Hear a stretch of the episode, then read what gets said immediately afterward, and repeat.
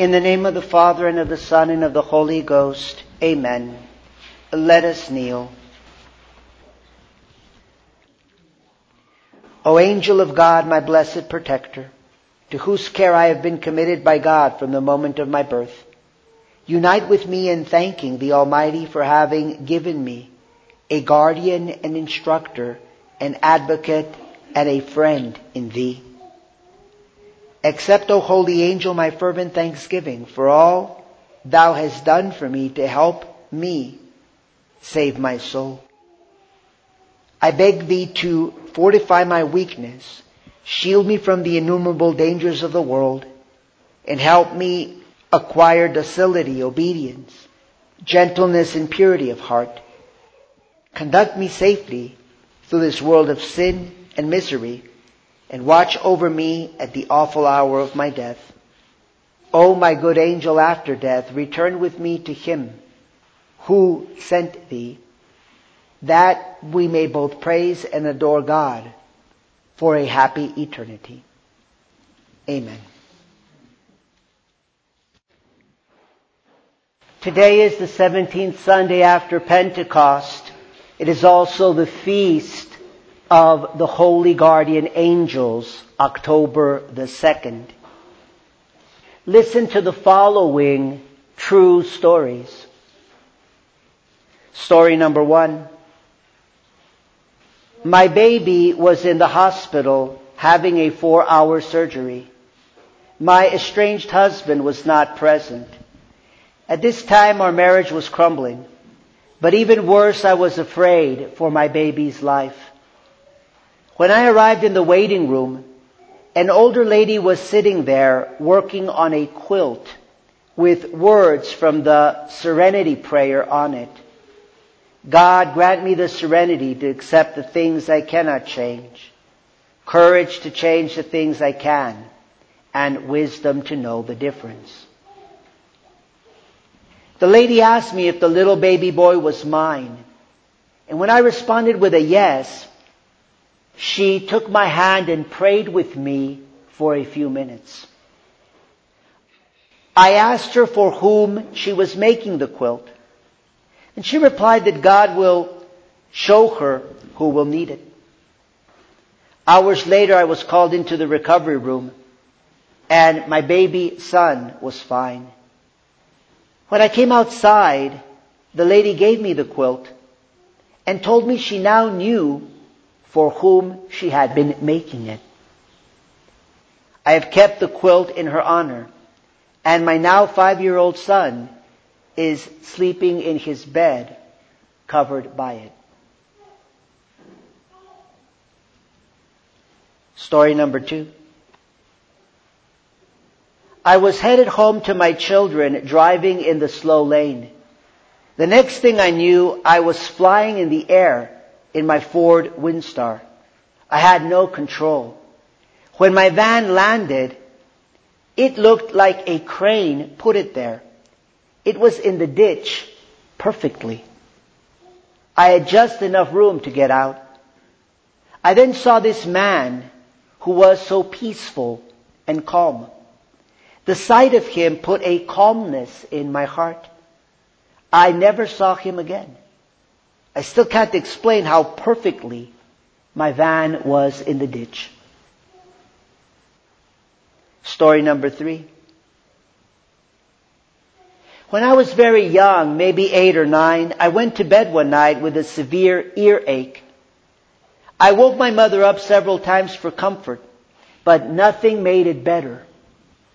I laid in bed with tears in my eyes, and then suddenly the pain stopped. I opened my eyes and saw something like a cloud hovering over me. I was amazed, but more so relieved. I soon after fell asleep in peace. Story number four. My family and I were going through a terrible experience in 2006. To make a long story short, I had a chair next to my bed one night while I was sleeping. I woke up looking toward the chair and there was a little girl dressed in all white with a hat on. She had a beautiful glow, but all of a sudden she walked away. I could not fall back asleep. I was terrified, but to this day, I know she was an angel watching over me. And story number five. I entered the hospital in 1994 with acute pain from a fibroid tumor the size of a grapefruit in my uterus. The surgery was successful, but more complicated than expected, and my troubles weren't over. I was in horrible pain. I had an allergic reaction to the morphine I was given, and the doctors tried to counteract it with other medications. This made a bad experience even worse. After receiving more pain medication, I was able to sleep for a few hours. I awoke in the middle of the night. According to the wall clock, it was 2.45 a.m. I heard someone speaking and realized someone was at my bedside. It was a young woman with short brown hair and wearing a white hospital staff uniform. She was sitting and reading aloud from the Bible. I said to her, Am I all right? Why are you here with me? The woman stopped reading but did not look up. She simply said, I was sent here to make sure you'd be all right. You're going to be fine. Now you should get some rest and go back to sleep. She began to read again and I drifted off back to sleep. Later in the morning I told my doctor what had happened. He checked with the head nurse who replied that no staff had visited me at night. After asking all of the nurses, no one knew anything about my visitor. To this day, I believe I was visited by my guardian angel that night to help and comfort me.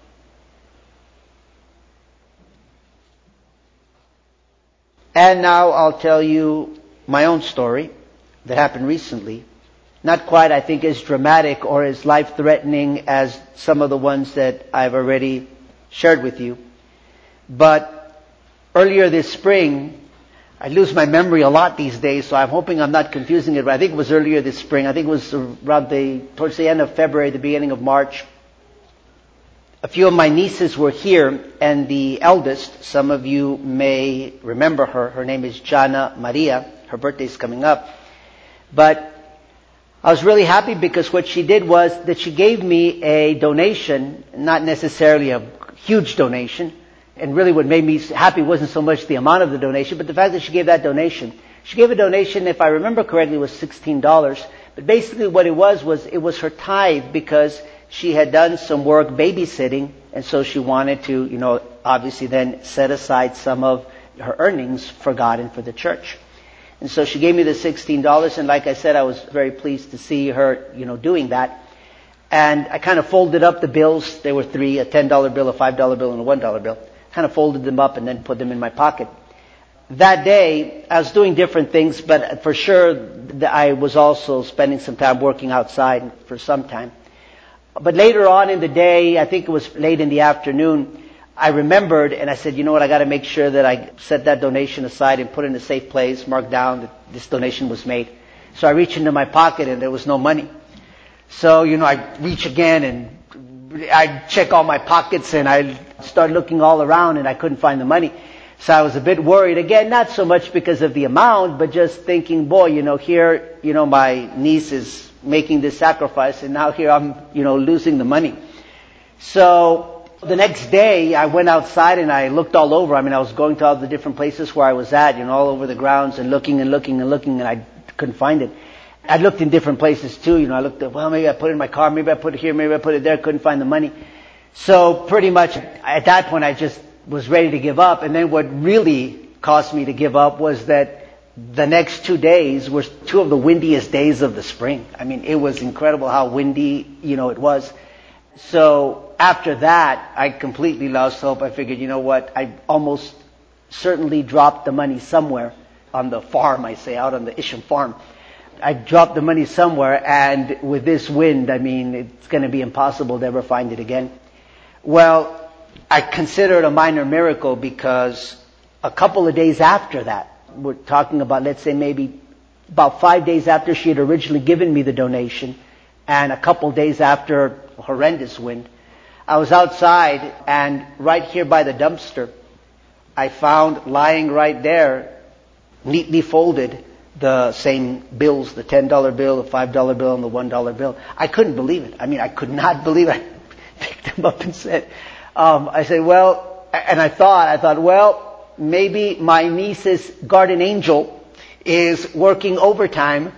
I said, maybe it's my guardian angel, but I think I would tend to attribute it more to her guardian angel, making sure that her sacrifice and her donation is able to do the good that it was intended to do. The angels are mentioned about 275 times in sacred scripture. I mean, it's incredible the number of times that the angels are mentioned in sacred scripture.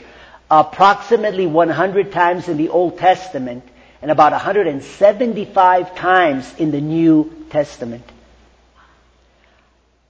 Obviously, this is a article of faith in which it's so important that we put our faith in the fact that God in His infinite goodness and power has created the angels, invisible, but nonetheless very real and active. Our guardian angels, and again today is also the feast of our guardian angels, our guardian angels do the following. Again, listen carefully because in all the stories that I related to you, it, precisely this is what the guardian angels are doing, one or another of these things. But our guardian angels do the following. One, they ward off dangers to both body and soul. Two, they fight against Satan on our behalf. They remove occasions of sin and help us to overcome temptation. The angels are also a call to us to grow in faith. They help us to overcome temptation. Meaning, many times if we're tempted and we're able to overcome that temptation, it's also because of the help of our guardian angel. And what we want to do more and more is to thank our guardian angel and to ask for his help. To ask for his help, for example, so that we can be faithful to prayer. Say we're going to pray and we're very tired and we think that we might be tempted to fall asleep. Well, it's a good moment to ask the help of your guardian angel so that you won't fall asleep. And to tell your guardian angel that if something has to fall on your toe so that you'll stay awake, to do that. The point here though is to engage your guardian angel in conversation, to acknowledge your guardian angel's presence and the very valuable work that your guardian angel is doing both for your temporal good, but especially for your spiritual good. Three, they foster in us holy thoughts and pious desires. They counsel us to do good and avoid evil. Four, they pray for us and offer our prayers to God. Five, they correct us when we sin. Six, they come to our aid at the hour of death. And seven, they conduct our souls to heaven or to purgatory to console us there. Remember that the angels, they are pure spirits created by God. This means that they do not have bodies. But again, due to their great power, they can temporarily assume a bodily form, which many times they do. That's why many times our guardian angels have appeared as people, you know, let's say with what appears to be a body, but it's not that they have a body. Angels are pure spirits, but again, they can assume temporarily a bodily form. God created the angels with great wisdom, power, and holiness. Of all of God's creatures, the angels are the ones that resemble Him the most. They are His most perfect images. And more than anything else, what the angels do is they reflect God's divine perfections. God is infinitely perfect. And His divine perfections are reflected most clearly, most faithfully in the angels. For example, His love, His holiness, His goodness, His power. Many times that's why when we have an encounter with our guardian angel, what manifests itself in the guardian angel is love, holiness, goodness, power but it's a reflection of God's love, God's holiness, God's goodness, God's power, God's wisdom, God's fidelity, God's beauty. That's why the angels are beautiful, because they are a reflection of God's infinite beauty. God's perfections are infinite. And the countless billions of angels reflect these perfections in magnificent ways. First and foremost, the angels, they give glory to God. And what this means is, it means that they, with their very being, they're witnessing to the greatness of God. They're witnessing to God's love. They're witnessing to His grandeur. They're witnessing to His holiness. They're signs of His power. And in this way, they're giving Him glory and leading souls to God. I want to point out to you two very special moments. There are many, but in particular, make a special note of these two moments at the Holy Sacrifice of the Mass. Because basically every time we come to the Holy Sacrifice of the Mass, there's some exceptions to one of the prayers, because one of the prayers is the Gloria, the Gloria in excelsis Deo. In most Masses, the Gloria in excelsis Deo is prayed, not in every single Mass, so that's why I say most, but pretty much in all of the Masses, we have two very special prayers, and again I'd say there are others, but in particular two, where it is the prayer of the angels. And that's the Gloria, glory to God in the highest. That's the prayer of the angels. And then also, right at the beginning of the greatest and holiest prayer of the sacrifice, of the holy sacrifice of the Mass, what's called the canon, we have holy, holy, holy. Holy, holy, holy Lord God of power and might, Lord God of hosts. These two prayers so I'd say maybe in the clearest way, what the angels are doing, their main mission is to give glory to God. They're forever singing, glory to God in the highest. God is holy, holy, holy. Three times holy. Most holy. And at the holy sacrifice of the Mass, we're given the great privilege to be able to join with the prayer of the angels. That's exactly what is prayed leading up to the Sanctus, Sanctus, Sanctus. Always leading up to the Holy, Holy, Holy, the immediately preceding prayers are expressing how this is the hymn, this is the adoration, this is the praise of the angels in heaven and a lot of times the different choirs of angels are mentioned there by name. And then it's the invitation so that we're saying, now we join with the angels in heaven to sing and praise God, to give glory to God. Holy, holy, holy. All of this so that we will be more motivated and more inspired to do our very best to praise God to give glory to God, to turn to Him in prayer after the example of the angels. So again, the angels, they give glory to God.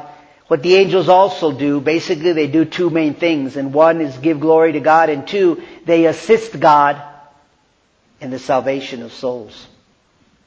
Here's where we see the incredible love of the angels for us. That they're not so much in it for themselves, they're there to give glory to God and then they assist God to save our poor and miserable souls. And that's why the angels are very much concerned about helping us in the salvation of our souls. And this especially is important to reflect on. To sometimes, you know, think about. Well, truly God is amazing and incredible. I mean, He is so good, so powerful that He's created billions of angels. We can't see them normally. But nevertheless, He's created them. And why has He created them? One of the main reasons He's created them is because the salvation of our souls is so important.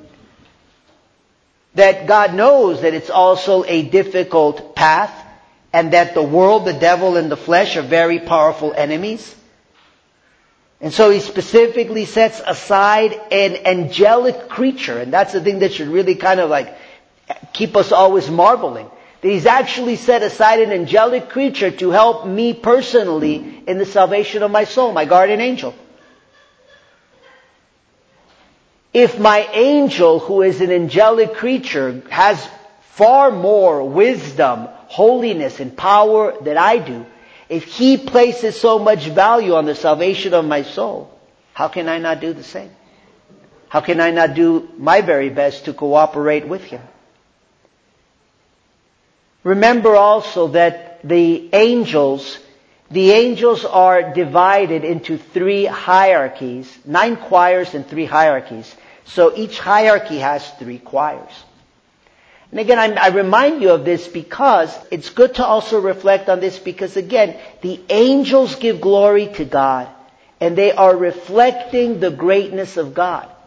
In the very fact that they are formed into three hierarchies, each hierarchy three choirs, this is a reflection of the most blessed Trinity of God, the Father, Son, and Holy Ghost. And so we have what we call the supreme hierarchy, and then the middle hierarchy, and then the lower hierarchy. And again, each hierarchy, three choirs, a total of nine choirs of angels. The supreme hierarchy consists of the seraphim, the cherubim, and the thrones. The middle hierarchy of the dominations, virtues, and powers. And the lower hierarchy the principalities, the archangels, and the angels. So again, the nine choirs of angels, the three hierarchies. But again, the very fact that there are those the hierarchies and the choirs is again a reflection of God. Because the supreme hierarchy of angels, they are the highest angels because they're the ones that in a sense, and I say in a sense because it's a mystery, obviously, the angels are a mystery, this is part of the mystery of God's creation, particularly His invisible creation. But in a way, they are the ones that are closest to the throne of God. They're the ones that we could say in a way are most dedicated to adoring God, to praising God, to thanking God, to giving God perfect glory. And that's what makes them the highest angels, the seraphim, the cherubim, and the thrones. But again, the whole point is, is that their nature as the highest hierarchy is a reflection of God and of their closeness to God. The seraphim in particular reflect God's infinite love and holiness. The cherubim, God's infinite wisdom and knowledge. And the thrones, God's infinite goodness and justice. Hopefully all of you are aware of this, but the three main archangels, Michael, Gabriel, and Raphael, they're the highest of all the angels, so they, they actually belong to the choir of the seraphim. Don't confuse them and think that they're part of the choir of the archangels, even though there's a choir of archangels that's near kind of like the bottom of the last hierarchy. But they actually have that title of archangels, not because they belong to the choir of archangels, because they belong to the highest choir, but they have the title of archangel just kind of highlighting the fact that they are the great angels, that they're the greatest of all the angels. So we have then, as I said, the supreme hierarchy, then the middle hierarchy of angels are the dominations, the virtues, and the powers. And again, they're the middle hierarchy because in a way, again, in a way, they're kind of like in between God and men. They're the ones in particular that are communicating to us God's commands, bringing to us God's grace, helping us especially to know God's will and giving us the strength to carry out God's will. The dominations in particular, they communicate God's commands and make known to us His holy will. And then the virtues are the ones that give us strength so that we can carry out God's will. They dispense grace from God, which makes difficult things easy. They help us to execute God's commands. They help us to grow in Christian virtue. And again, these things are important to know so that we can specifically ask the help of the different angels in these things. For example, if we're trying to let's say, grow in our knowledge and appreciation of God's commandments or of discerning even better God's will, we can specifically ask the help and intercession of the dominations. That's the fourth choir of angels. If we're trying to grow in virtue or again, having a difficult time with a particular problem or a particular person, we can ask the help of the virtues, their specific help in intercession. And then the powers are assigned to fight evil and defeat the plans of Satan. So very important when we're trying to fight against sin and overcome the cunning of the evil one that we invoke the help of the powers. Again, those are the three choirs that form the middle hierarchy. The dominations, the virtues, and the powers. The last hierarchy, what we call the lower hierarchy, they're the ones that are particularly engaged in the affairs of men. And that's why kind of they're the lower hierarchy. The highest one nearest to God, then the other one kind of between God and men. And then the last hierarchy is particularly engaged in the care of men. The principalities watch over the welfare of kingdoms, states, and those who govern. You could also say that in a lot of ways, again, not exclusively, but also that the lower hierarchy, we could say that there's a particular kind of care on their part for our temporal welfare, also our bodily welfare. The archangels, they guard great persons. They make known the holy will of God in great matters. They watch over provinces and towns. And the angels make known the holy will of God in ordinary matters. And there we find our guardian angels. I'll conclude this morning by just reminding you of one of the verses from today's epistle. Because the first verse from today's epistle, it's very similar to the verse from last Sunday's epistle. Really kind of the way that I've summarized Galatians chapter 5 verses 16 to 24 for you over the last couple of Sundays. Remember, Galatians chapter 5 verse 25, quote, let us walk in the Spirit, close quote. Again here, St. Paul summarizing for us what it means to live as a Catholic. To walk in the Spirit, to walk according to the Spirit of God, not according to the flesh. Well, listen to today's epistle. Basically, repeating the same thing. Slightly different words, but the same thing. From Galatians, let us walk in the Spirit. From today's epistle, Ephesians chapter 4 verse 1, I beseech you that you walk worthy of the vocation in which you are called. The great exhortation for today, the 17th Sunday after Pentecost, walk worthy, live worthy of the vocation in which you are called. And basically, we're called to be like the angels. That's precisely why the angels are there helping us so that we can walk worthily in the vocation that we've been called because of our baptism to live as sons and daughters of God. To truly live as sons and daughters of God who are a true reflection of our Father who is in heaven. Really do make an effort to turn to the angels and to ask for their help in intercession in all the many different ways in which we need their help in intercession so that we may walk worthy of the vocation in which we have been called. In the name of the Father and of the Son and of the Holy Ghost. Amen.